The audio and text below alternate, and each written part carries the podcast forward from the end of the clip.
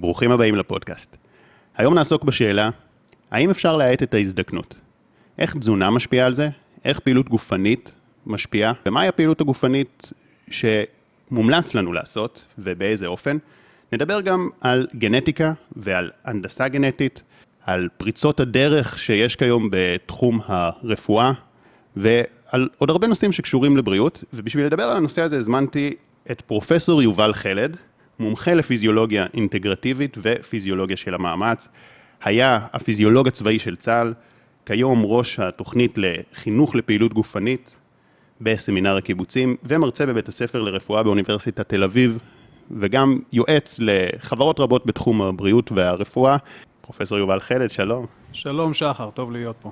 האם אפשר בכלל להאט את ההזדקנות? התשובה היא כן, בהחלט אפשר להאט את ההזדקנות. אנחנו רואים את זה מאוד טוב בעשרות השנים האחרונות. תוחלת החיים הממוצעת שלנו עולה באופן משמעותי. אם נסתכל מאה שנים אחורה, עד איזה גיל חיו אה, האנשים, ואנחנו רואים היום.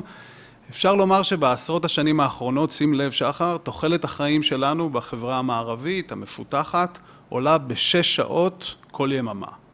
זאת אומרת שבערך אנחנו, תוחלת החיים הממוצעת שלנו עולה בערך בשנתיים וחצי כל עשור. זו הבשורה הטובה.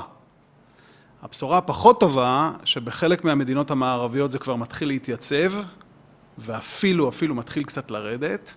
הבשורה הפחות טובה השנייה, היא שאומנם תוחלת החיים שלנו עולה, אבל גם משך החיים שבהם אנחנו חולים עולה. זאת אומרת, היחס בין תוחלת הבריאות לתוחלת החיים שלנו, הוא בעצם קטן. אנחנו חיים יותר, אבל אנחנו גם קצת חולים יותר.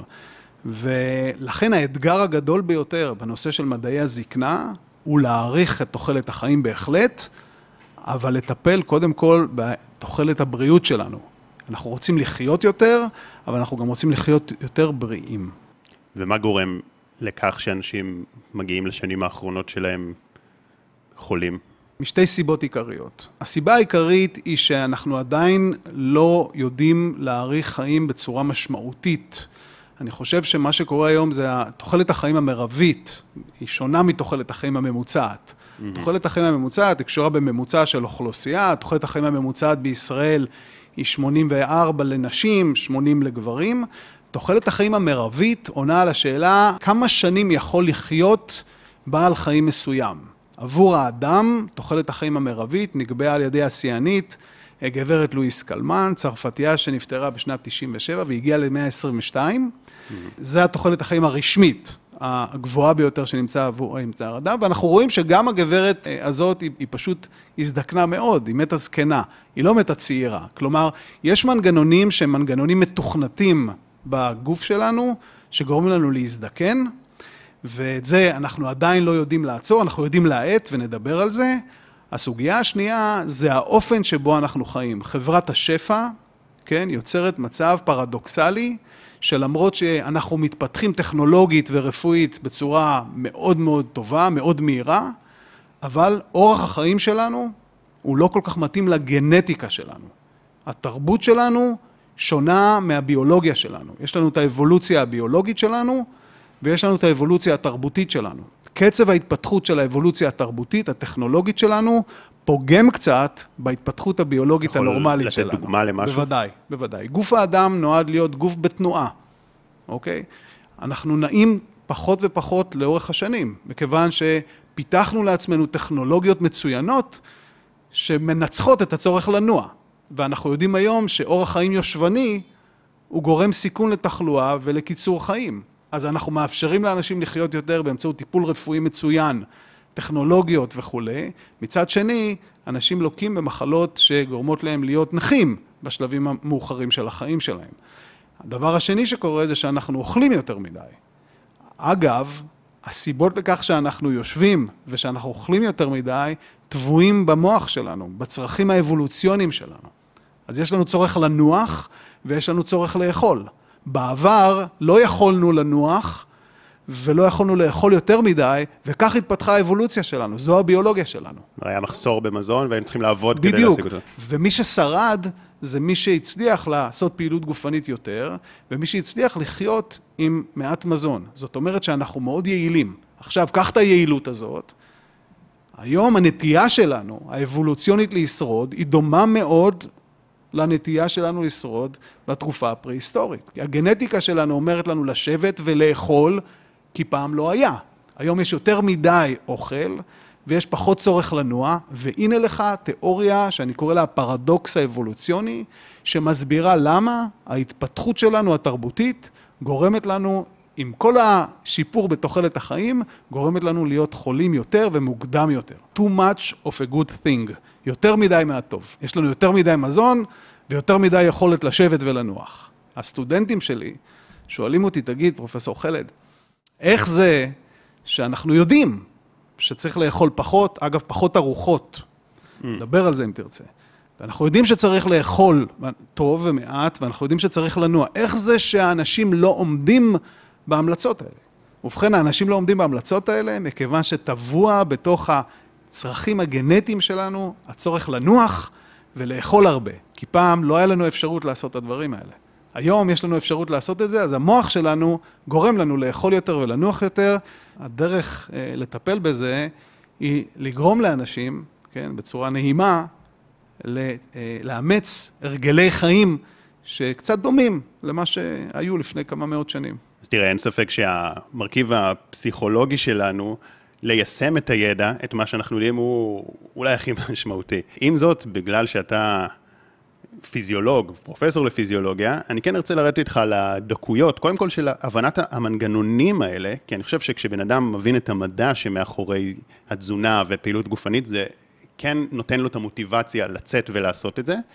וגם יש דקויות מסוימות שהן באמת שאלה, מה הפעילות הגופנית הכי נכונה, לפעמים אנשים בשם לעשות פעילות גופנית מזיקים לעצמם, איזה פעילות בריאה לנו ולמה פעילות גופנית בריאה, אבל גם לגבי מהי העצימות הנכונה, כי גם אני חושב שאפשר להגזים עם זה. אני חוזר רגע לעובדה מאוד מאוד חשובה, שאני כמדען, אני וחבריי המדענים, צריכים להסתכל עליה. כשאנחנו נותנים ייעוץ עבור פעילות גופנית, תזונה, שינה, וכיוצא בזה.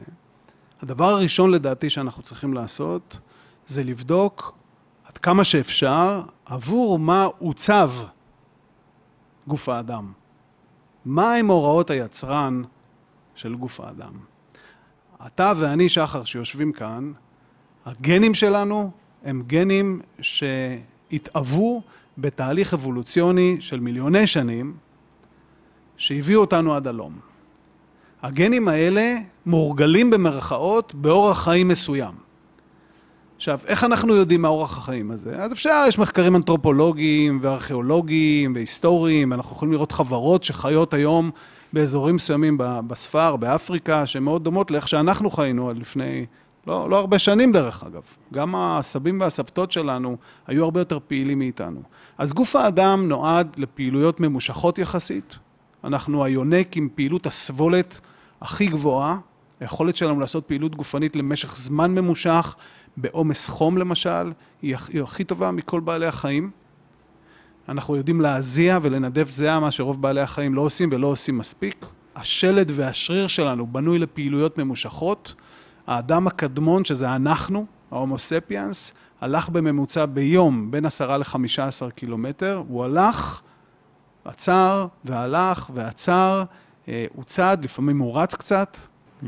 הוא לא עבד כנגד עומסים גבוהים מדי, הוא לא עשה יותר מדי ספרינטים, ולכן המרכיב הראשון בפעילות הגופנית שלנו הוא צריך להיות סבולת, פעילות mm-hmm. גופנית ממושכת, הליכה, ריצה, עם שילוב של פעילות אינטנסיבית מדי פעם. המרכיב האירובי, הייתי אומר, הוא צריך לעבוד בערך 50 אחוז מהפעילות הגופנית של האדם. לא צריך לרוץ שעה, אפשר לעשות פעילות גופנית של רבע שעה או עשרים דקות, עם פעילות שהיא קלה בינונית, עם איזה שהם מאוצים, אינטרוולים. כן.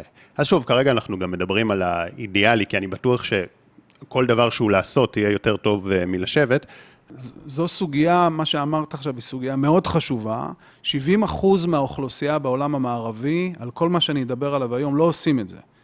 כן? מהסיבות האבולוציונית שדיברתי עליהן קודם, שבמוח שלנו יש לנו מנגנון עצלני, הישרדותי, שרוצה להושיב אותנו ולאכול. זה לא השתנה.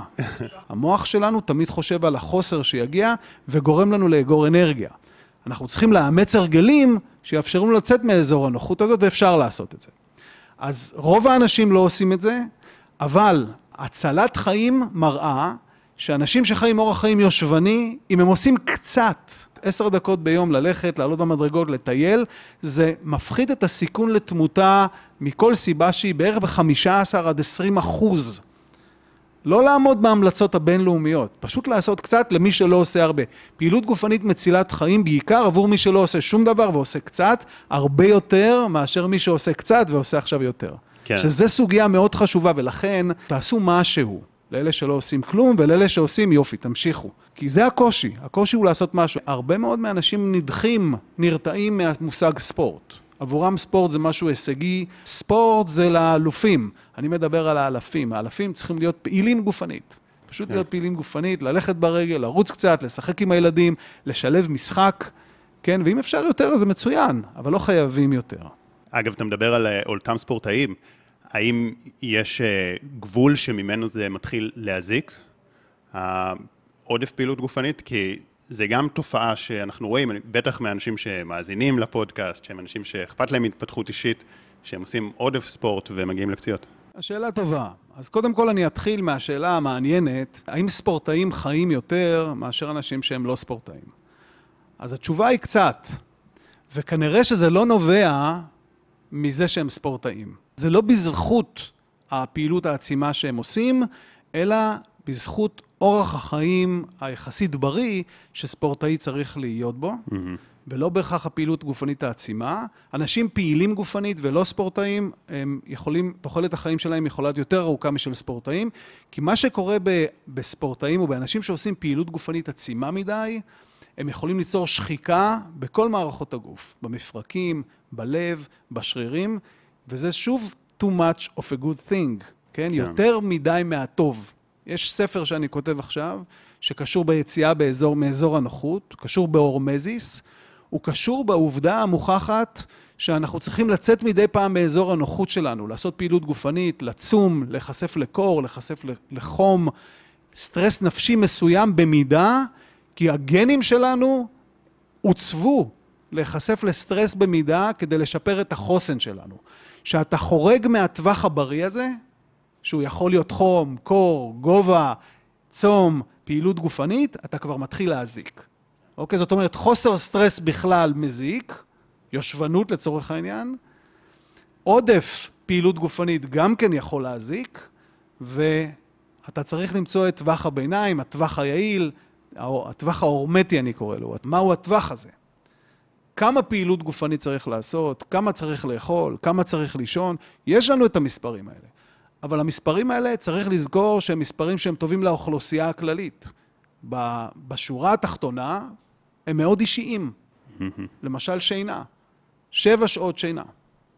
זה נכון אולי עבורך, עבור מישהו אחר זה יכול להיות תשע שעות שינה בלילה, עבור מישהו אחר חמש שעות שינה בלילה. אוקיי? יש טיפוסי יום וטיפוסי לילה, אנשים נוטים לישון מוקדם, מאוחר יותר, פעילות גופנית.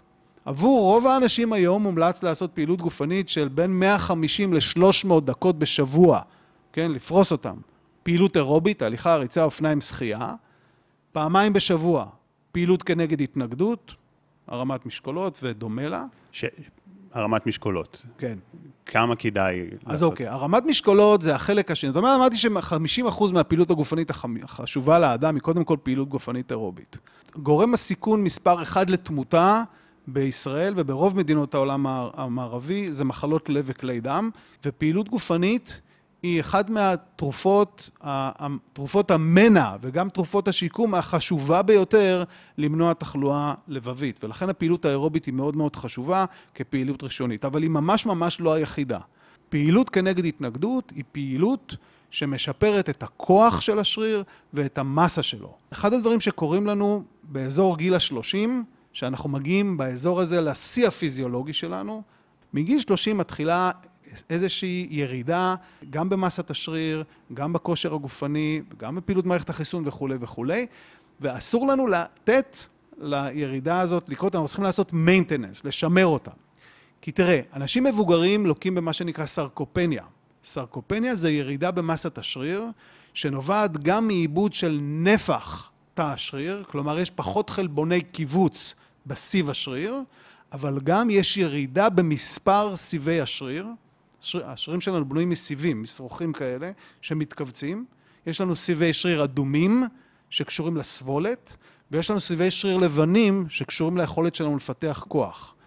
עיקר הסיבים שפוחתים עם הגיל בתהליך הסרקופניה הם הסיבים הלבנים, שבסופו של דבר מפחיתים את היכולת של האדם המבוגר לפתח כוח. עכשיו, אדם מבוגר, בעיקר לאור העובדה שאנחנו חיים יותר, אנחנו רוצים גם לתפקד יותר.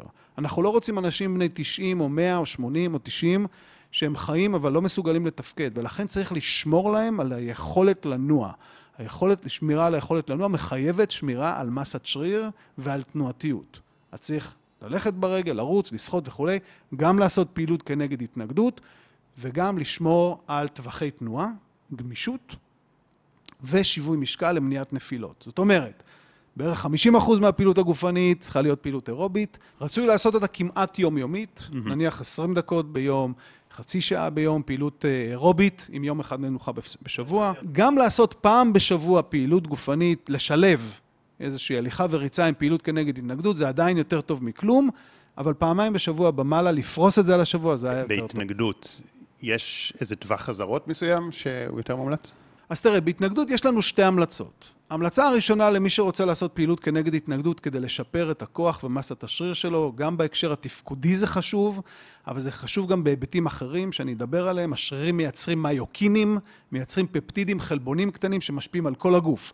כשאתה עכשיו, שחר, תיקח משקולת ותרים אותה עשר פעמים ויהיה לך קשה, השרירים שלך יפרישו חומרים דמוי הורמונים שנקראים מיוקינים, שמשפיעים על כל מערכות הגוף, כולל המצב רוח שלך. השרירים האלה גם יהיו יותר רגישים לאינסולין וימנעו את הסוכרת מסוג 2, תנגודת לאינסולין, אחת המחלות המטבוליות השכיחות ביותר בעולם המערבי, ימנעו השמנה וכולי. ואנחנו ממליצים שהפעילות כנגד התנגדות תהיה פעילות של מספר החזרות יהיה סביב ה-10 חזרות, 12, 8, 14, שבפעם האחרונה שאתה מרים זה כבר מתחיל להיות קצת קשה, ואתה יודע שאתה יכול להרים רק עוד פעמיים אולי. Mm. אתה עושה שלושה סטים או ארבעה סטים כאלה, פעמיים בשבוע על קבוצות שרירים גדולות. דחיפה, משיכה, סקווטים וכולי. אפשר כמובן להוסיף תרגילים קצת יותר ספציפיים לקבוצות שרירים קטנות וכיוצא בזה. בין אה, סט לסט, כל עשר חזרות כאלה זה סט, לנוח דקה וחצי או משהו כזה, ומה שחשוב זה להיות עקבי, לעשות את זה פעמיים בשבוע לפחות, יומיים מנוחה בין האימונים. משקל גוף, עליות מתח כן. ושכיבות צמיחה זה גם אה, נחשב התנגדות? בהחלט, אבל תראה, כאן נשאלת שאלה, איך משקל הגוף שלך הוא ביחס ליכולת שלך. צריך איזשהו מאמן יצירתי שייתן לך את התרגילים הנכונים לעשות את זה. חדר כושר הוא חדר משחקים שבו משהו מאפשר לך, אתה זוכר, דיברתי איתך קודם על האבולוציה, שאנשים חיו בסוואנה ועשו כל מיני דברים, הלכו ברגל וטיפסו והרימו וצדו, החיים דרשו עבודה גופנית. היום החיים כמעט עבור כולנו לא דורשים עבודה גופנית, רוצים שיהיה לנו נעים ונוח, כן? אנחנו יושבים פה עם מזגן, אה, זה נוח לנו. אבל צריך לזכור שאנחנו צריכים לצאת מאזור הנוחות כדי לשמור על החוסן והבריאות שלנו.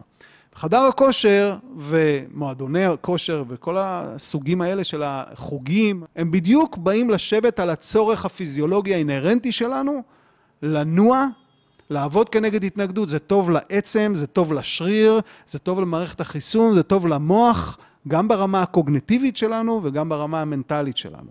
אפשר לשפר את הכושר הגופני שלנו בכל גיל, רצוי להתחיל מוקדם. אתה יודע, מלמדים אותנו כל הזמן שאנחנו צריכים לשמור על רזרבות ליום שחור. על מה מדברים בדרך כלל? תחסוך, שיהיה לך, תשקיע, ריביות וכולי. זה בדיוק אותו דבר לגבי הפיזיולוגיה שלנו, הרזרבה הפיזיולוגית שלנו. אנחנו צריכים להגיע לאותו, מה שנקרא יום שחור, שקורה בשלבים מסוימים בחיים, אגב, לא רק בהזדקנות. עשיתי עבודה מאוד יפה עם, הצבא, עם היחידות המיוחדות, לא חשוב, גם בארצות הברית, בעיקר שם, בהקשר הזה. וראינו איך משפיע הסיכון למות כתוצאה מפציעה עבור אנשים ביחס לפיטנס שלהם. הפיטנס שלהם זה הרבה דברים. זה התזונה, השינה, הפעילות הגופנית, הבריאות הכללית, וראינו שאנשים שנפצעים בלחימה, הם מתים פחות אם המצב הפיזיולוגי שלהם טוב יותר לפני זה. עכשיו, זה נכון לגבי כל דבר. בואו ניקח את הקורונה. אמרו לנו בקורונה שצריך לשמור על האנשים שהם בגורמי סיכון גבוהים, האנשים החולים והקשישים. אלה האנשים שבשפה שאני מדבר איתך עכשיו, יש להם פחות רזרבה פיזיולוגית. אם אתה מגיע למצב שחס וחלילה אתה חולה או לוקה בתאונה מסוימת, ויש לך מספיק מסת שריר ומערכת החיסון שלך טובה יותר, היכולת המנטלית שלך טובה יותר, אתה יכול לשרוד את אותו אירוע סטרס בצורה טובה יותר, כי יש לך את הרזרבה הזאת להתגבר עליו, אוקיי? את הרזרבה הפיזיולוגית הזאת רצוי להתחיל לפתח כמה שיותר מוקדם בחיים. תזונה, פעילות גופנית, שינה, חיי חברה, נפש, כל הדברים שאנחנו יכולים לדבר עליהם, אבל אף פעם לא מאוחר להתחיל להשקיע בחשבון הבנק את הפיזיולוגיה שלנו כדי לאפשר לנו רזרבה שתאפשר לנו הזדקנות טובה יותר ובריאה יותר, וגם לצאת ממשברים בצורה מהירה ואיכותית יותר. כן. הייתי רוצה לדבר גם על תזונה, אבל דווקא לא בהיבט השגרתי, יש איזו שאלה שמעניינת אותי, כי אתה מדבר הרבה על, על פעילות גופנית. עכשיו, אנחנו יודעים שכשעושים הרבה פעילות גופנית, ונניח שבן אדם כבר פיצח את המשמעת העצמית שלו ואת הבעיות הרגשיות שגורמות לו לאכול לא בריא ולהיות עצלן ולא להתאמן, עושים הרבה פעילות גופנית, ואז מגיעים למצב שחילוף החומרים עולה. והנושא שלנו זה גם אריכות ימים, להגביר את תוחלת החיים. האם כשאני מעלה את חילוף החומרים שלי יותר מדי, אני מאיץ את ההזדקנות שלי גם, כי בעצם החומרים מתחלפים יותר מהר, או שאין קשר בין הדברים? אז קודם כל, כשאתה עושה פעילות גופנית שגרתית, אתה מאט את קצב חילוף החומרים שלך ולא מעלה אותו, זו טעות שגורה. כאשר אתה פעיל גופנית, בסמיכות למאמץ הגופני, הקצב המטבולי שלך עולה. במאמץ הגופני ובהתאוששות. אבל אם אני אקח ספורטאי, כן, במצב, במצב מנוחה, בסך הכל קצב פעילות אה, חילוף החומרים שלו קצת יורד, וזה נובע ממנגנוני אדפטציה שעוד פעם טבועים במנגנון שלנו. כאשר אתה מוציא יותר מדי אנרגיה, האזורים האלה בגוף שקשורים לשיווי המשקל המטבולי שלך יאטו את קצב חילוף החומרים כדי למנוע ממך לאבד יותר מדי אנרגיה. אז כשמסת השריר עולה, זה נכון שקצב חילוף החומרים הוא עולה, אבל הוא עולה מכיוון שיש לך יותר מסת שריר. בתוך התא, קצב חילוף החומרים לא בהכרח עולה, הוא עולה בעיקר בגלל העלייה במסת השריר הטוטלית, וזה נכון. אם אתה מעלה מסת שריר בקילוגרם אחד, קצב חילוף החומרים שלך ביממה עולה בעשרה קילו קלוריות. אומרת, אין לזה הרבה משמעות. Mm-hmm. וזאת הטעות, אנשים חושבים שכשהם עושים פעילות גופנית, אז כסף חילוף החומרים שלהם נשאר גבוה גם במהלך היום. זה נכון שהוא נשאר גבוה בשלב של ההתאוששות מהפעילות הגופנית, אבל אחר כך הוא יורד, הגוף עושה אדפטציות שם. ולא פעם אנחנו רואים אנשים שמתחילים לעשות תוכנית פעילות גופנית, והם לא מרזים, לא מורידים מסת שומן, כי מסתבר שהם נעים פחות כשהם לא עושים פעילות גופנית, והם קצת אוכלים יותר כדי אה, לפצות על העניין הזה. מנגנון הישרדותי מאוד מעניין. אז מבחינת תזונה, מה האידיאל שלנו? זאת אומרת, האם יש איזה דברים שהם אה, נכונים, נקרא להם באופן גורף, שלכולנו כדאי כן. לאמץ? רוב הדברים שקורים לנו היום, הדברים הלא נכונים. ואם אנחנו מבינים מה הלא נכון, אנחנו יעזור לנו להבין מה הנכונים. אני רוצה לתת לך דוגמה לסוגיה מרתקת שקשורה בסוג המזון שאנחנו אוכלים היום לעומת פעם.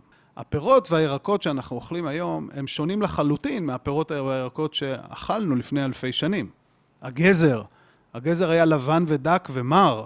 התפוחים היו שונים לגמרי. הברוקולי נראה אחרת, היה מר. המאכלים שאכלנו בעבר, בעיקר בעיקר כמות הסוכר שבהם הייתה הרבה יותר נמוכה. הם היו מרים יותר, כי הם היו רעילים יותר, אבל זה רעל בריא. ושוב אנחנו חוזרים להורמזיס, שאתה אוכל מזון, שבעצם גורם לך לאיזושהי אזעקה בגוף, והופך את הגוף חסין יותר. כשאנחנו אוכלים בעצם ירקות ופירות, יש בהם מרכיבים שהם מרכיבים רעילים בריאים. הם מעודדים את מערכות הגוף שלנו לייצר תנגודת גבוהה יותר לגורמי סטרס.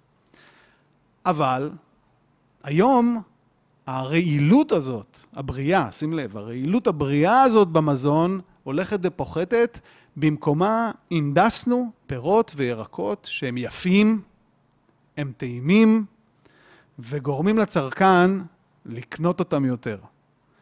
ולכן, אפריורית, אני אומר שהמזון שאנחנו אוכלים היום הוא מזון שיש בו הרבה הרבה יותר, האיכות שלו היא, היא הרבה, פחותה, הרבה פחות טובה מאשר אנחנו אמורים לקבל, ויש בו הרבה הרבה פחמימות פשוטות, הרבה סוכרים.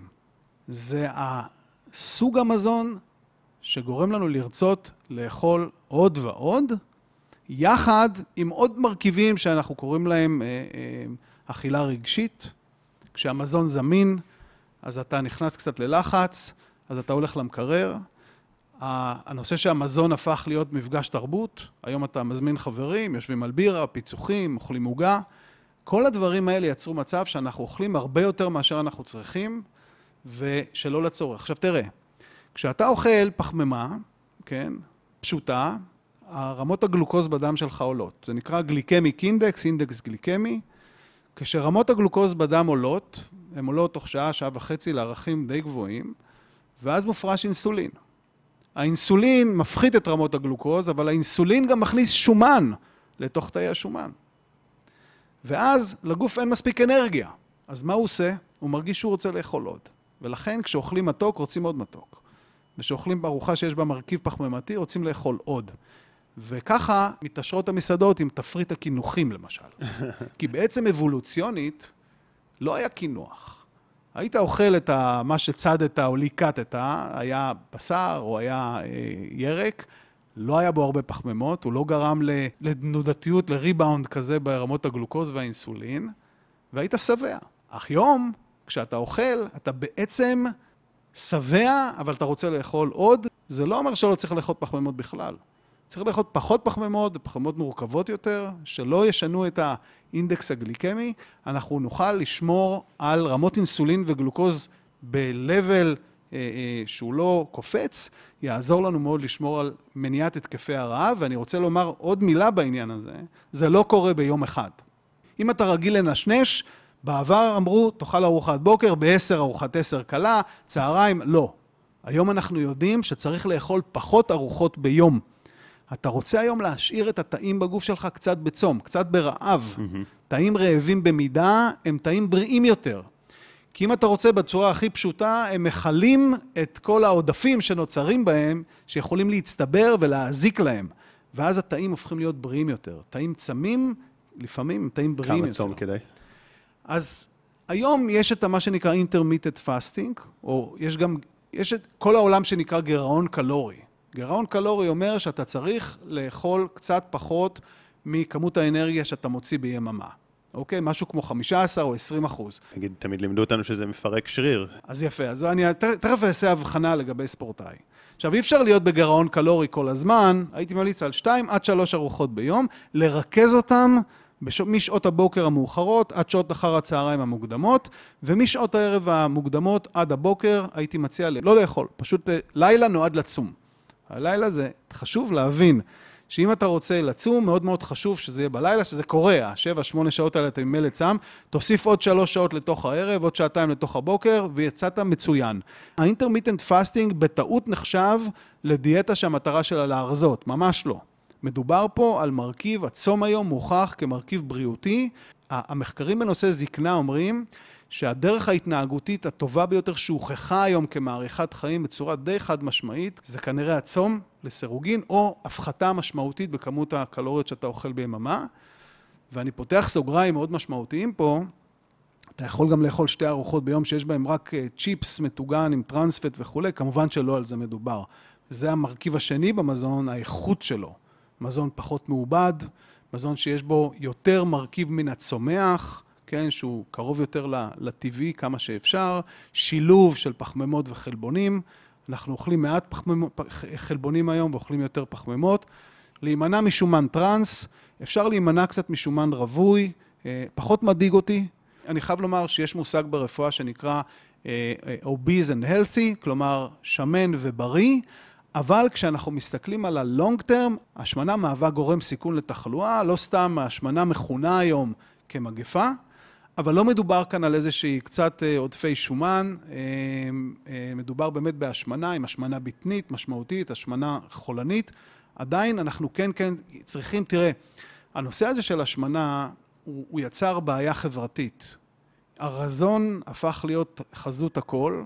אנחנו רואים את זה בפרסומות, אנחנו רואים את זה וכולי, ובאמת יש עכשיו איזושהי נטייה הפוכה. ארגונים של נשים, גברים, אומרים לא, אפשר להיות שמן ואפשר להיות בריא. קצת עודף שומן זה לא מדאיג אותי בכלל, אבל עדיין צריך לזכור ש-50% מהאוכלוסייה בעולם המערבי לוקים בעודף משקל והשמנה, ועודף משקל והשמנה, שחר, קשורים במצב הדלקתי בגוף שלנו, והדלקת היא המקור לרוב התחלואות הכרוניות שקשורות במחלות לב, מחלות ניוון של אה, מערכת עצבים, סרטן וכיוצא בזה. כן, אתה אומר, נוצרה איזושהי קיצוניות לגבי הרזייה שגרמה לבולמיה ואנורקסיה ודברים אה, מאוד מזיקים, ואנשים כן, עם, אה, עם דברים נפשיים. אז לא ללכת לקיצוניות הזאת, אפשר קצת שומן, לאמצע. אבל לא להגיד כאילו זה סבבה, כי זה בסוף לא נכון. בריא. אני רואה לפעמים אנשים שמספרים לי על אורח החיים שלהם, והם קצת מעייפים אותי. יש אנשים שמתמכרים לבריאות. גם זה לא טוב. גם להתמכר לאורח חיים בריא מדי, אמרתי, too much of a good thing. לעשות פעילות גופנית עצימה מאוד, יותר מדי, לעשות יותר מדי צום, יותר מדי זה, פחות מדי זה, כל מיני שיטות תזונה וכולי. א', זה לא עובד לאורך זמן, ב', ששוחק, ג', זה לא לצורך. אנחנו לא צריכים להיות אובססיביים גם בנושא של בריאות, והכי חשוב זה להתאים, ופה האתגר. היום מדעי הפיזיולוגיה, מדעי הרפואה, מדעי התזונה, הולכים יותר ויותר ויותר, גם מדעי הפסיכולוגיה דרך אגב, יותר ויותר לכיוון הפרסונלי. body builder לא הייתי ממליץ לו לעשות צום לסירוגין. היית ממליץ לו אבל בכלל להיות body builder? אם הערך הקובע הוא ערך של אריכות ימים ובריאות. אנשים יקרים, מיד נמשיך בפרק. רק רציתי לספר לכם, שאם אתם אוהבים את הפודקאסט, אני מזמין אתכם להצטרף בחינם אל קבוצת הוואטסאפ הסגורה, שבה אני שולח פעם בשבוע משפט השראה, פלוס תוכן מעצים ואיכותי. קישור ההצטרפות נמצא בתיאור למטה. וגם מזמין אתכם לעקוב באינסטגרם ובטיק טוק, שם תוכלו למצוא סרטונים ממוקדים וככה לצרוך תוכן משמעותי שתורם להתפתחות שלכם באופן יומיומי. ואם גם בא לכם לשתף את הפרק בסטורי ולתייג אותי, תדעו שאני תמיד משתף גם אצלי, ואני מאוד מעריך ומוקיר את השיתופים שלכם. זה עוזר לי להגיע לעוד אנשים ונותן לי מוטיבציה להמשיך להשקיע ולייצר את התכנים הכי איכותיים שאני יכול. מודה לכם על ההאזנה והתמיכה, ואנחנו ממשיכים. אני חושב שב body building הוא לא, הוא לא מאריך חיים, הוא יכול לגרום לסטרס מוגבר על הגוף, צריכת יתר של, של חלבונים וגורמי גדילה. והתוספים היותר נפוצים כמו אבקות חלבון וקריאטין. ו... הם די תמימים, כל עוד הם ניתנים למטרת צורך מסוים, עם איזושהי בקרה בגיל המתאים mm-hmm. ועם ייעוץ מסוים. ושוב, מה שחשוב זה מבחן התכלית. הגיע אליי לפני כמה חודשים לייעוץ אדם בן 79, שהוא רץ עדיין אה, מרתון. והוא התייעץ איתי. עכשיו, יושב אדם והוא מתחיל, הוא מספר לי שיש לו כאבים, 79. והוא מספר לי שכואב לו הברכיים, והוא קצת פה, והוא קצת שם, יש לו טיפה הפרעות בקצב הלב וכולי, ועדיין הרופאים נותנים לו אישורים לעשות את זה, כי ת, ת, תגיד לאדם בן 79 לא תוריד. אז עשיתי איתו הסכם. אמרתי לו שאתה רץ מרתון אחרון, ואחר כך מוריד את זה לעשרה קילומטר. היה קשה, היה קשה. הוא פגש אותי בהרצאה אחרי כמה חודשים. שהעברתי לציבור, ואני זכרתי אותו, אמרתי לו, מה קורה? הוא אומר לי, אני עדיין רץ. מה? זאת אומרת, כשמגיע לך אדם עם ה passion הזה, של לרוץ מרתון, ו- ואולטרה מרתון, ו Ironman, ולהיות body builder, אתה כאיש מקצוע צריך להסביר לו את העלות תועלת שבמה שהוא עושה. אתה כן אמרת שחסר לנו חלבון בתזונה, ובגלל זה שאלתי על האבקות, כי מן הסתם הרבה יותר טעים לאכול את האבקות אה, מאשר אה, להנביט דברים או כל מיני מוצרים. אה. אנחנו אומרים food first, קודם מזון. האיכות של החלבון שמתקבלת במזון, שאתה אוכל עכשיו נניח אה, חזה עוף, או טופו, או סיטן, אתה אוכל אותו עם איזשהו מרקם שהוא לא רק החלבון, והוא מרקם שיותר מתאים לחיידקי המעי שלנו. שהם בעצם מקבלים את החלבון הזה והם קשורים בעיכול, בספיגה שלו. לזה נועדנו, נועדנו לאכול מזון מלא. אז אם אתה תבוא אליי ותגיד לי, יובל, אני צריך תוסף מזון, תוסף חלבון, בוא נסתכל על התזונה שלך קודם, נראה על ההוצאה האנרגטית היומית שלך, נראה את הצורך שלך, ואולי צריך להוסיף לך עוד שתי כפות טחינה, עוד טופו, עוד חתיכת חזה עוף, וזה יספיק לך, ופה נגמור את העניין. אבל לפעמים מגיעים אנשים שהם רוצים לעבור איזשהו תהליך של גדילה אה, יותר גדול, ואין להם זמן לאכול במהלך היום, עסוקים וכולי. אין לי בעיה שהם ייקחו איזשהו תוסף חלבון אה, במידה מסוימת, לספק את הצורך שלהם, אני לא, לא פוסל את זה בכלל, גם קריאטין. אני לא רואה בזה בעיה, כל עוד זה נעשה במידה ולתכלית ראויה. מה אתה חושב קודם כל בכללי על אכילה מהחי? יש ויכוח גדול היום. מבחינה אבולוציונית, האדם, בטח במאות אלפי שנים, ההומו ספיאנס, אנחנו חיים משהו כמו 200 אלף שנים, אין ספק שחלק מהברירה הטבעית שלנו, חלק מההישרדות שלנו, היה קשור באכילת מזון מן החי. לפעמים יותר, לפעמים פחות, באזורים בעולם יותר, באזורים... אכלנו מזון מן החי, אכלנו שומן, ואכלנו גם הרבה מזון מן הצומח. אנחנו אוכלי קול. שוב, מה שקרה זה שהמזונות שלנו השתנו. הבשר שאנחנו אוכלים היום, דרגת העיבוד שלו, כן מזריקים לו, לא מזריקים לו, אני לא נכנס לזה כרגע, הוא לא הבשר שהיינו אוכלים פעם. המחקרים היום בגדול ממליצים על להמעיט, להמעיט ממזון מן החי, כן, ולהגביר על חשבון זה מזון מן הצומח. לא, כשאנחנו מסתכלים על הסנטנריאנס, חמישה אזורים שנקראים בלו זונס בעולם, אה, ביוון, בסרדיניה, ביפן כמובן, אוקינוע וכולי, הם, הם לא צמחוניים, אבל הם אוכלים מעט. הם אוכלים מעט ומעט ארוחות ביום, אוכלים מזון טרי מה, מהצומח, וגם אוכלים קצת בשר וגם קצת גבינה לפעמים, כל אחד לפי האזור שלו. הם לא שריריים, הם בכושר. למה? כי הם נעים אתה רואה שם אנשים בני 70, 80, 90 ו-100 עובדים בגינה, הולכים ברגל, הם חיים אורח חיים פשטני יחסית, כן? והם יוצאים מאזור הנוחות כל הזמן, ולכן הם חסינים יותר. הם רגילים לתנאי מזג האוויר משתנים, הם רגילים לפעילות גופנית, הם רגילים לא לאכול הרבה, וכשהם אוכלים כבר, אז הם אוכלים מזונות בריאים ומעט, אז הם לא ספורטאים, והם לא אלופים בשום דבר, אבל הם חיים יותר. אוקיי? הם חיים יותר, הרבה יותר מאשר אותו ספורטאי שיש לו תזונאית צמודה ופיזיולוג צמוד ורופא ספורט צמוד והוא עושה את כל הדברים האלה. הם חיים, נכון, יש שם איזשהו מרכיב גנטי, אבל גם את זה אני יכול לענות, כי אותם סנטנריאנס שבאו מאוקינואה ועברו לגור בארצות הברית, תוחלת החיים שלהם התקצרה כי הם ניזונו ממזון פחות בריא ומאורח חיים יושבני, והנה קיצרנו, והנה הוכחה מאוד טובה לאיך הסביבה שלנו, בביולוגיה, סביבה זה אורח החיים שלנו, זה מה אתה שאתה חושף את עצמך אליו. זה הצורך לנוע, זה היושבנות, ואגב, אה, ואם תרצה נדבר גם על הנושא החברתי, אה, שהוא מאוד כן. חשוב. זאת אומרת שזה הסביבה הייתה יותר פה מהגנטיקה שלהם. בערך 30 אחוז זה קשור בגנים שלנו. שאר ה-60-70 אחוז קשור בהתנהגות שלנו. קשור באיך אנחנו, איזה הרגלים אנחנו מאמצים, והיום, בשנים האחרונות, אנחנו גם מדברים על מושג חדש שנקרא אפי-גנטיקה, והאפיגנטיקה זה בעצם היכולת שלנו להשפיע על הגנים שלנו. להשתיק, אני קורא לזה לכבות גנים או להדליק גנים.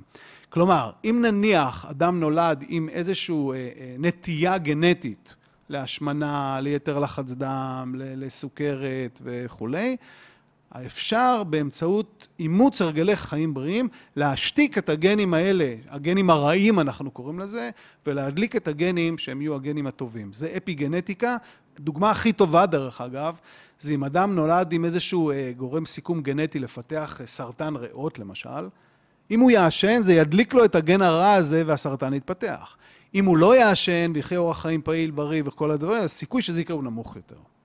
יש הרבה מחקרים שמראים שלוקחים אוכלוסייה שיש להם נטייה גנטית למשהו, ומחלקים את האוכלוסייה הזאת לאורח חיים שונה, רואים שלאורח חיים יש השפעה עד 50 אחוז הפחתה בגורם סיכון הזה.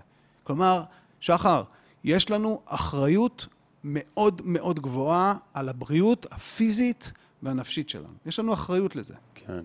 טוב, אז על נושא הגנטיקה אני עוד ארצה לשאול אותך, אבל בא לי רגע עוד לסגור כמה פינות על הנושא של התזונה. מי ששמע עד לפה יכל ככה לזהות מסגנון השאלות שלי, כאילו היה יכול לשמוע גם איזה קונפליקט פנימי שאני חי איתו, כי אני חושב שכמו שלבנות יש את העניין עם הרזון, שדופק להם את המוח, אני מגיל צעיר, כש... דחפו לנו חדר כושר ופיתוח גוף, ומבחינת המודל היופי. ויש אנשים שזה מאוד קל להם לפתח ככה אה, שריר, ויש אנשים שזה יותר מאתגר להם. וכל פעם בחיים שמתי לב שכשאני הולך לחדר כושר ואוכל תזונה של חדר כושר, זה עושה לי מאוד רע. אה, אני נפצע יותר, אני מרגיש פחות טוב, אני מפתח שריר, אני כן מצליח אה, במאבק, אבל זה עושה לי רע בכל המובנים. חייתי הרבה שנים עם איזשהו קונפליקט, מה, מה נכון, כי גם שריר זה כן דבר בריא, אבל כמו שאתה אומר, אני כן מבין שאלה עם האריכות חיים, אתה אומר, בסופו של דבר הם חיים מאוד מאוזן, הם לא עושים איזו פעילות קיצונית, אלא... אני שמח על השאלה הזאת, כי זה חשוב מאוד, כי יש כמוך רבים. יש לא מעט אנשים שהולכים עם החבר שלהם לחדר כושר, או עם החברה שלהם לאימונים, והתוצאות הן שונות. התוצאות הן שונות גם ברמה הפיזית, והתוצאות הן שונות גם ברמה התחושתית. ואחד הנושאים שאנשי המקצוע שוכחים לפעמים, אגב, גם ברפואה זה נכון, זה שאנשים הם שונים לפעמים מאוד אחד מהשני. המחקרים מראים לנו שאם אני אקח את שחר ויובל ו- ועוד כמה חבר'ה, ואחשוף אותם לתזונה X, פעילות גופנית Y, שינה וכולי וכולי, אנחנו כולנו נגיב שונה, וזה קשור בקוד התורשתי שנולדת איתו. יש אנשים שהנטייה שלהם לפתח אה, מסת שריר, הם נקראים אקטומורפים, זה אנשים עם נטייה רזה יותר, כן? גם זה קשור לסוג סיבי השריר שלהם, שזה הכל מבוסס גנטית, כן? תלוי גנטי, היא נמוכה יותר. עבורך יכול להיות שפעילות גופנית ממושכת יותר, היא יותר נכונה. אוקיי, אפשר לעשות את זה. היום אגב יש בדיקות גנטיות שעוזרות לנו עם זה, אבל אפשר לעשות את זה בדרך של ניסוי וטעייה. ולא פעם אתה רואה אנשים שמגיעים לחדר כושר, והם לא כל כך מגיבים לאימון ואפילו סובלים ממנו. צריך לקחת אותם, וביחד איתם לבנות תהליך אימוני שמתאים למה שהם אוהבים, אבל לנסות להתאים גם למה שמתאים להם. ועבורך חדר כושר כנראה לא התאים, עם עבודה נכונה ועם רצון שלך להתאמן, אגב, לא כל אחד רוצה להתאמן, אפשר לבנות לך אה, תוכנית שתתאים יותר לך. כן, אגב, שאני אגיד, שאמרתי שכל פעם סבלתי מזה, מהאימון עצמו, סבבה. אבל מהפציעות, כי כמו שאתה אומר, היה לי חברים שראיתי שהם עושים דברים מסוימים והם מתפתחים יותר שהם עושים את זה. עשיתי את אותם דברים ונפצעתי. לקח לי שנים להבין שעדיף לי סוג אימון אחר כדי לא להיפצע. אה, ומהתזונה, שצריך לאכול כל כך הרבה, וסבלתי מכל היום לאכול. אז כנראה לא אכלת את הדברים ו... שהתאימו לך. כן. שאנחנו יודעים גם פה, שאתה יודע, אנחנו מדברים על חלבונים ופחמימות, וצמחוני וטבעוני, כן. אבל אתה יודע, אחד הדברים שאנחנו למדים היום, שנניח שאתה רוצה להיות צמחוני ואתה מראה לי מחקרים שצמחונות זה בריא וכולי. יכול להיות שזה מאוד בריא עבור אנשים מסוימים, עבור אנשים אחרים זה פחות בריא. גם הגליקמיק אינדקס, האינדקס הגליקמי של השינוי ברמות הגלוקוז בדם, גם הוא שונה עבור אנשים שונים במזונות שונים. החיידקי המי, המיקרוביום, מיקרוביוטה שלנו, שונים בין אנשים שונים, הגנטיקה שלנו שונה, ולכן כשאתה מדבר על תזונה כזו או אחרת, יש היום כל מיני סוגים, אז עבור אנשים מסוימים זה עושה להם נורא טוב, ועבור אנשים מסוימים זה נורא ואיום. ולכן צריך לשים לב מה מתאים לך, מה מתאים לך, שחר, או למישהו אחר, וכאן נמצאת הנקודה. לגבי פציעות, דרך אגב, אחד מהרקמות החשובים, החלבונים החשובים ברקמות חיבור הוא הקולגן. ואנחנו יודעים שגם יש סוגים שונים של קולגן ויש genotype, יש פולימורפיזמים שונים של החלבונים האלה, של הקולגן, ועבור אנשים מסוימים יש קולגן שהוא יותר, שיוצר רקמת חיבור שהיא יותר פציעה, כן? כלומר, יש אנשים מסוימים שיש להם נטייה יותר לקרוע רצועות וגידים וכולי, זה קשור בין היתר בסוג הקולגן שלהם. אפשר לשנות את זה עם תזונה או להשפיע על זה? לא. אפשר להבטין על זה את האימונים. אפשר לחזק יותר את השריר, אפשר לעבוד על שיווי משקל, אפשר לאכול קצת יותר ויטמין C שהוא בונה, אה, שיש לו קשר לבנייה של רקמות חיבור. יש הרבה מאוד ספורטאים, אגב, שאתה יכול, בלי לעשות בדיקות גנטיות, לראות שהם נפצעים הרבה. אז צריך לעשות להם תכנית שיקום טובה, לחזק אותם טוב ולהחזיר אותם למגרש והם ייפצעו עוד פעם. וזה נקרא אנשים פציעים, וזה קשור בין היתר באימון יתר, שאנחנו... המאמנים אגב לא יודעים לעשות הבחנה לפעמים בין מה למה זה נובע, צריך להכניס לפה איש מקצוע שיגיד, רגע, בוא קודם כל ננטרל את הנושא של אימון יתר, נראה. אם הוא מתאמן ביתר, בוא נעשה לו מנוחה ונתחיל מחדש. אתה לפעמים תגלה שהוא נוטה להיפצע הרבה. יש לי בן כזה, דרך אגב, שהיה שחקן כדורסל מצוין והיה נפצע כל הזמן. ויש לו גם, זה, זה אנשים שיש להם קצת גמישות יתר בברכיים לפעמים, כל מיני כאלה. אתה רואה את זה, המפרקים קצת פחות יציבים. אבל תזונה, פעילות גופנית נכונה, שיקום, חיזוק, יכולים לסייע בעניין הזה, אבל עדיין יושב לו שם אותו גן שמועד קצת יותר ו... לפורענות.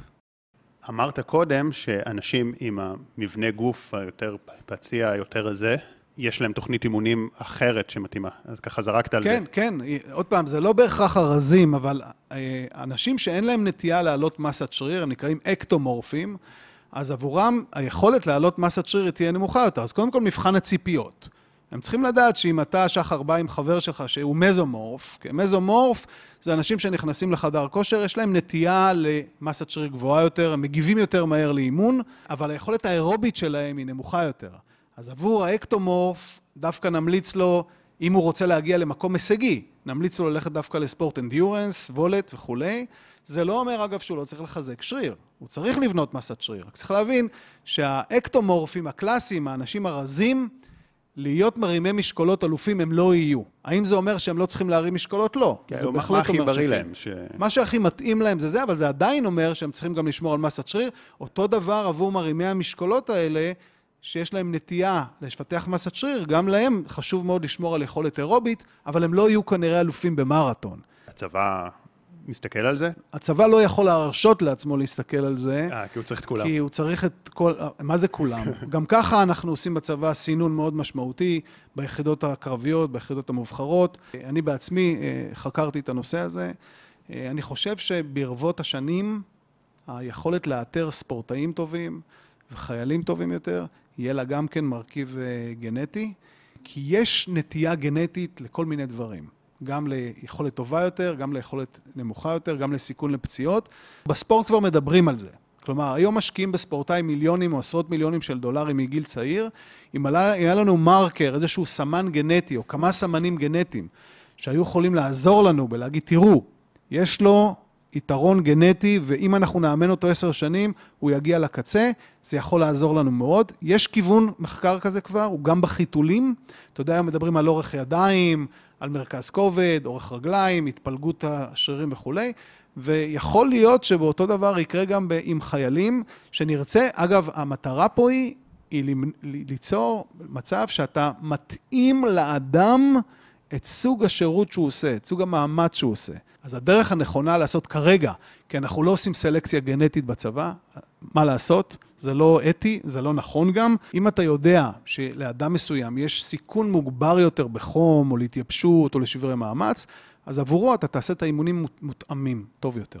תגיד, המדע אגב, הולך לשם. אם כבר הגענו למדע ו- ולגנטיקה ולצבא ולקשר בין כל אלה, נגיד חברות לא דמוקרטיות, נגיד סין, האם תיאורטית הם יכולים לעשות אה, כל מיני התערבויות גנטית לשיפור חיילים, לשיפור אנשים? אה, האם הם יכולים? בעתיד כן. יש, תראה, יש השבחה גנטית. מה, מה, זה השבחה גנטית? אתה לוקח שני אנשים, גבר ואישה, שיש להם נתונים מסוימים, ואתה יוצר מצב שהם מביאים צאצאים, אז סיכוי גבוה יותר שהילדים שלהם, יהיה להם יכולות גבוהות. זה, זה איזושהי השבחה גנטית. זה. כן. אבל יש מה שנקרא מניפולציות גנטיות. מה שאתה שואל אותי בעצם, זה האם אפשר יהיה ליצור חייל כ- כבקשתך. התשובה היא כן. התשובה היא כן. מבחינת היכולות המדעיות שהולכות ומתאבות, כן? התשובה כן. אנחנו ב... ב- ההשפעה היא בהפריה או גם במהלך החיים? אם אתה רוצה ליצור בן אדם לפי מרשם, כמובן זה חייב להיות בהפריה, אתה לוקח ביצית ואתה מכניס לביצית הזו את הגנים שאתה רוצה, ואתה יוצר בעצם את ה... אה, משבט לך מה שאתה רוצה, זה יכול להיות כבר, אתה יודע, כל מה שקורה בהוליווד זה פרדיקציה למה שיכול לקרות בעתיד. כן. ואז אתה יוצר לך אנשים מסוימים. אתית, תהיה לנו בעיה גדולה עם זה. אני מקווה שיה, שיש, ו, ואני יודע שיש, אנשים שיושבים על השלטר הזה, שמציבים את הסף, מה אנחנו עושים עם הידע הגנטי שלנו ומה אנחנו לא עושים. ופה יש, יש פה שאלה מרתקת, כי אותן יכולות של ליצור אנשים בריאים יותר, למנוע מחלות ולהתערב במחלות עד כדי לכבות את הגנים שם, כן, לעשות נוקאוט לגנים או להחליף גנים, שימנע מאדם, ילדה שנולדת, אה, או אישה שיש לה את הגן הלא טוב לסרטן השד, היום הן אה, שואלות את עצמם האם להביא ילדים בכלל. היכולת הזאת להתערב בגנים, יכולים להגיד לה, זה בסדר. בשלב ההפריה אנחנו ננטרל את הגן הזה ואת תוכלי ללדת ילדה בריאה לחלוטין. היכולת הזו קיימת, היא מסובכת, שלא תחשוב שהיא פשוטה. היא לא נמצאת עדיין בשימוש, היא נמצאת בשימוש מזערי במחקרים, במחלות מסוימות, אבל down the road היא תהיה קיימת. אתה יודע, יש לך פה כלי, השאלה איך אתה משתמש בו. יש בו שימוש מצוין שקשור לתחלואה, ויש בו שימוש אחר שקשור ביכולת שלך להגיד, תראו, אני רוצה ליצור עכשיו אדם שלא יפחד משום דבר, שהוא יהיה המהיר ביותר, שהוא יהיה השרירי ביותר, שהוא יהיה החכם, אינטליגנט ביותר, אחרי שתעשה מיפוי גנטי, אנחנו עוד לא לגמרי שם. אבל בעתיד, יהיה אפשר לייצר את זה גם ברחם מלאכותי? כן, בוודאי, בוודאי שכן. זאת אומרת, כנראה כן. זה יקרה כי יש מלחמות בין עמים ויש איזה עם ש... החזון האפוקליפטי של ה-human nature, אה, אצלי כמדען הוא קיים, הוא קיים. אני מסתכל על האקספוננט, קצב המעריכי של ההתפתחות הטכנולוגית והרפואית והמדעית והגנטית שלנו. קולגות ש, שעוסקים בנושא של הזקנה, אומרים שהזקנה של היום זה כמו שהיה הסרטן בשנות ה-60, לא ידעו מה לעשות איתו. היום את רוב מחלות הסרטן יודעים לטפל בהם, להאריך חיים בצורה מאוד משמעותית. היום אומרים שהסרטן של שנות ה-60 זה הזקנה של היום, בעוד 20, 30, 40 שנה. הזקנה גם היא תהפוך למשהו כזה שאנחנו נדע לטפל בו ולהאריך חיים באופן מאוד משמעותי. אמ, יש כאלה שאומרים שנגיע לגילאים מאוד מאוד גבוהים, כבר בדור הזה, באנשים שנולדים היום. אני חושב שזה נכון ולא נכון. מבחינת היכולות המדעיות שלנו, היכולת להתערב גנטית, כנראה שאנחנו יכולים להאריך חיים. נוכל להאריך חיים יותר משמעותית מהגברת אה, אה, לואיס קלמן, של מ-22, אבל זה יצטרך התערבות שהיא מעבר לתזונה, ואגב, היא ישנה עד גיל 100, הגברת הזאת, מה שמוכיח שיש פה מרכיב גנטי. אחת השאלות ש... שיש לי בהרצאות זה האם אנחנו ההומו ספיאנס האחרונים. האם אנחנו האדם, הנבון האחרון, כי הדור הבא, או הבא אחריו, או הבא אחריו, לא חשוב כרגע, הנושא של התערבות גנטית, הנדסה גנטית, הנושא של השתלת צ'יפים במוח, שיחליפו את הצורך שלך לזכור אה, או ללמוד, אה, הנושא של השתלה של איברים מלאכותיים, השאלה שאני שואל, מה תהיה ההגדרה של אדם? ויש לי הרגשה שזה כבר לא יהיה בדיוק מה שאנחנו היום. כשנגיע כן. למאות שנים ואולי יותר מזה. זה גם שאלות פילוסופיות, מה, מי, מי אני, מה אני. מי אני, מה אני, ו- ואיפה זה, זה ייגמר, והסיכונים הכרוכים בעניין הזה. הסיכונים הכרוכים ביכולת שלנו, ובדיוק פה אתה מדבר על, על עמים מסוימים, על אדם. אתה יודע, אנחנו כולנו יודעים, אדם נורמטיבי, לאן הוא יכול להגיע אם אתה נותן לו את היכולות, ואתה נותן לו את המטרה שהוא מאמין בה, אנחנו יודעים לאן זה יכול להגיע, ואם יש לך את היכולת, זה מסוכן. איזה טיפולים מהפכניים כן אנחנו יכולים לצפות אליהם, מדברים תאי גזע, מדברים כל מיני תרופות. הטיפולים העתידניים, יש באמת את הנושא הטכנולוגי שדיברתי עליו, הזכרתי אותו רק, את הנושא של החלפת איברים שלנו והפיכת כל המערכת שלנו למשהו קצת ממוחשב. זה החלק האחד. החלק השני הוא באמת החלק הגנטי, שקשור לעובדה שהתאים שלנו אה, יש להם מספר חלוקות מוגבל, אה, זה נקרא אה, מוות מתוכנת. כלומר, אנחנו יכולים לחיות עד גיל מסוים, ומעבר לו, הביולוגיה יש לזה סיבות אבולוציונית, למה אנחנו לא חיים אה, forever. התאים מפסיקים להתחלק ומתים. אחת מהסיבות להזדקנות התאית קשורה בתהליך שנקרא senescence cells, זה תאים, תאים זקנים שמתחילים להצטבר לנו בגוף בתהליכים, אה, הרי התאים מתחלקים כל הזמן, חלבונים שוקעים בתאים, התאים מזדקנים ותאים אחרים מחליפים אותם, אבל התאים הסנסנסל, התאים הזקנים האלה נשארים בסביבה הגופנית שלנו, נשארים ברקמות. בגיל צעיר הסנסנסלס האלה אין להם השפעה משמעותית, להפך הם טריגר להתבגרות. בגילאים המבוגרים ההצטברות של התאים האלה שנקראים סנסנסטל, תאים זקנים, כבר מתחילה לגרום לנטייה לדלקת, לתחלואה, להרס רקמות. המטרה היום של מניעת ההזדקנות היא למצוא תרופות שנקראות תרופות סנוליטיות. זה תרופות שיודעות לטפל בתאים האלה, לסלק את תאי הסנסנסל. זה כמו שאתה נמצא בסביבה שיש בה רעל, ואתה מסלק את הרעל ומשאיר את הסביבה, זה אותו דבר. אז יש תרופות כאלה שמתחילות תהליך של פיתוח, תרופות סנוליטיות שיטפלו בתאים האלה. המנגנון האחר זה המנגנון של תאי גזע. תאי גזע הם תאים שטרם עברו התמחות, ובעצם אם אתה לוקח תא גזע ממח העצם או מהדם הטבורי בעובר שנולד, אמ, ואתה משתמש בו מאוחר יותר בחיים, נניח שאזור מסוים במוח, במוח בתהליכים דימנטיים וכולי, או אזור בלב נפגע, אם תזריק לשם את תאי הגזע, אתה יכול לייצר את הרקמה מחדש באמצעות תאי גזע. גם תאי הגזע מזדקנים עם הגיל, ולכן הם כבר מתחילים, מפסיקים לתפקד, ושימור תאי גזע מגיל צעיר יכול לעזור לנו, וזה עוד אפשרות אחת. אמ, אז תרופות מסוימות, תאי גזע, התערבות גנטית, כן? השתלת גנים, הנדסה גנטית, ג'ין תרפי, אלה בעצם שלושת, שלוש, שלוש החזיתות שאנחנו רואים אותן בתרופתית, אה, גנטית וכולי. אבל יש גם שיטות שהן שיטות התנהגותיות. למשל, פעילות גופנית יכולה להאט את תהליך ההזדקנות מעצם העובדה שהיא חושפת את התאים לסביבה מסוימת, שיוצאות סטרס על התא, שגורם לו להיות חסין יותר, אוקיי? אה, חשיפה לקור לסירוגין, חשיפה לחום לסירוגין, סאונה, צום לסירוגין. כל ה intermittent stressors האלה שהם מידתיים, יכולים לעכב תהליכים כאלה של הזדקנות, כי הם גורמים לתאים להשתמש בתוצרי הלוואי האלה שנוצרים ולעכל אותם, כן? ולמנוע את הסביבה הדלקתית הלא בריאה הזאת. אמ, אז כן, בהחלט, אה, אורח חיים בריא, ומה שחשוב, שאני מדבר על חשיפה לקור, שאני מדבר על סאונה, שאני מדבר על פעילות גופנית, שאני מדבר על צום, מה שחשוב לעשות את זה באופן תדיר ומידתי. פעילות גופנית צריכה להיות במידה מסוימת, בדרגה בינונית, לפעמים קצת עצימה, ולעשות את זה באופן תדיר. סאונה מוכחת היום כמפחיתה מחלות לב, אה, חשיפה לקור פעמיים שלוש בשבוע, למים קרים במקלחת, אחרי התרגלות מסוימת, כן? יכולה להפחית תהליכים דלקתיים, להפחית כאב, לשפר את האנרגיה. ו... וצום כמובן, שדיברנו עליו.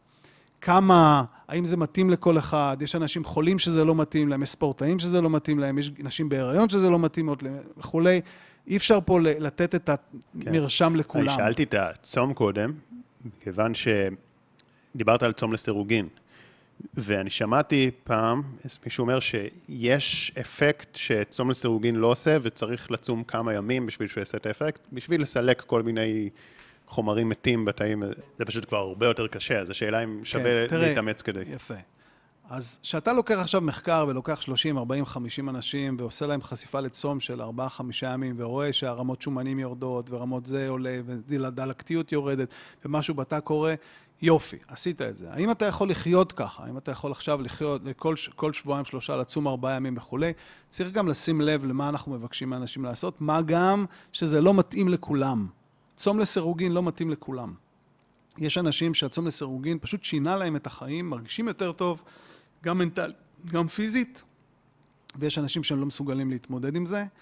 ולכן אני חושב שלעמוד בזה שאתה שלוש-ארבע פעמים בשבוע, פעמיים שלוש בשבוע, אה, רצוי כל יום דרך אגב, להפסיק לאכול ארבע-חמש שעות לפני שאתה הולך לישון, להתעורר בבוקר, שעתיים אחרי שאתה מתעורר לאכול, ובין זה לבין זה לאכול שתי ארוחות, או שלוש, עם צום בין הארוחות, אוקיי? להקפיד שתייה על שתייה, מנוחה ואוכל שהוא יהיה אוכל מזין ובריא.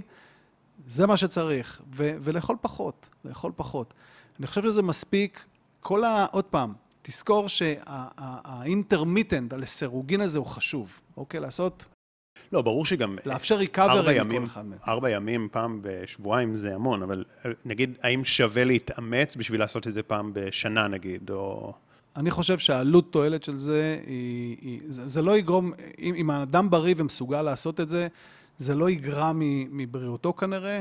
אנשים מסוימים נכנסים לאיזושהי שגרה שהם קוראים לה שגרת בריאה מסוימת. נניח קיבלו ייעוץ, קיבלו חשק, שמעו פודקאסט, אמרו רגע, ממחר אני קצת מתחיל לעשות פעילות גופנית, יותר מודע למה אני אוכל, לכמה אני אוכל, אני מבין שצריך לישון, אני מבין שחיי חברה, שחר, חיי חברה בגיל המבוגר מעריכים חיים יותר מאשר כל הדברים שדיברנו עליהם.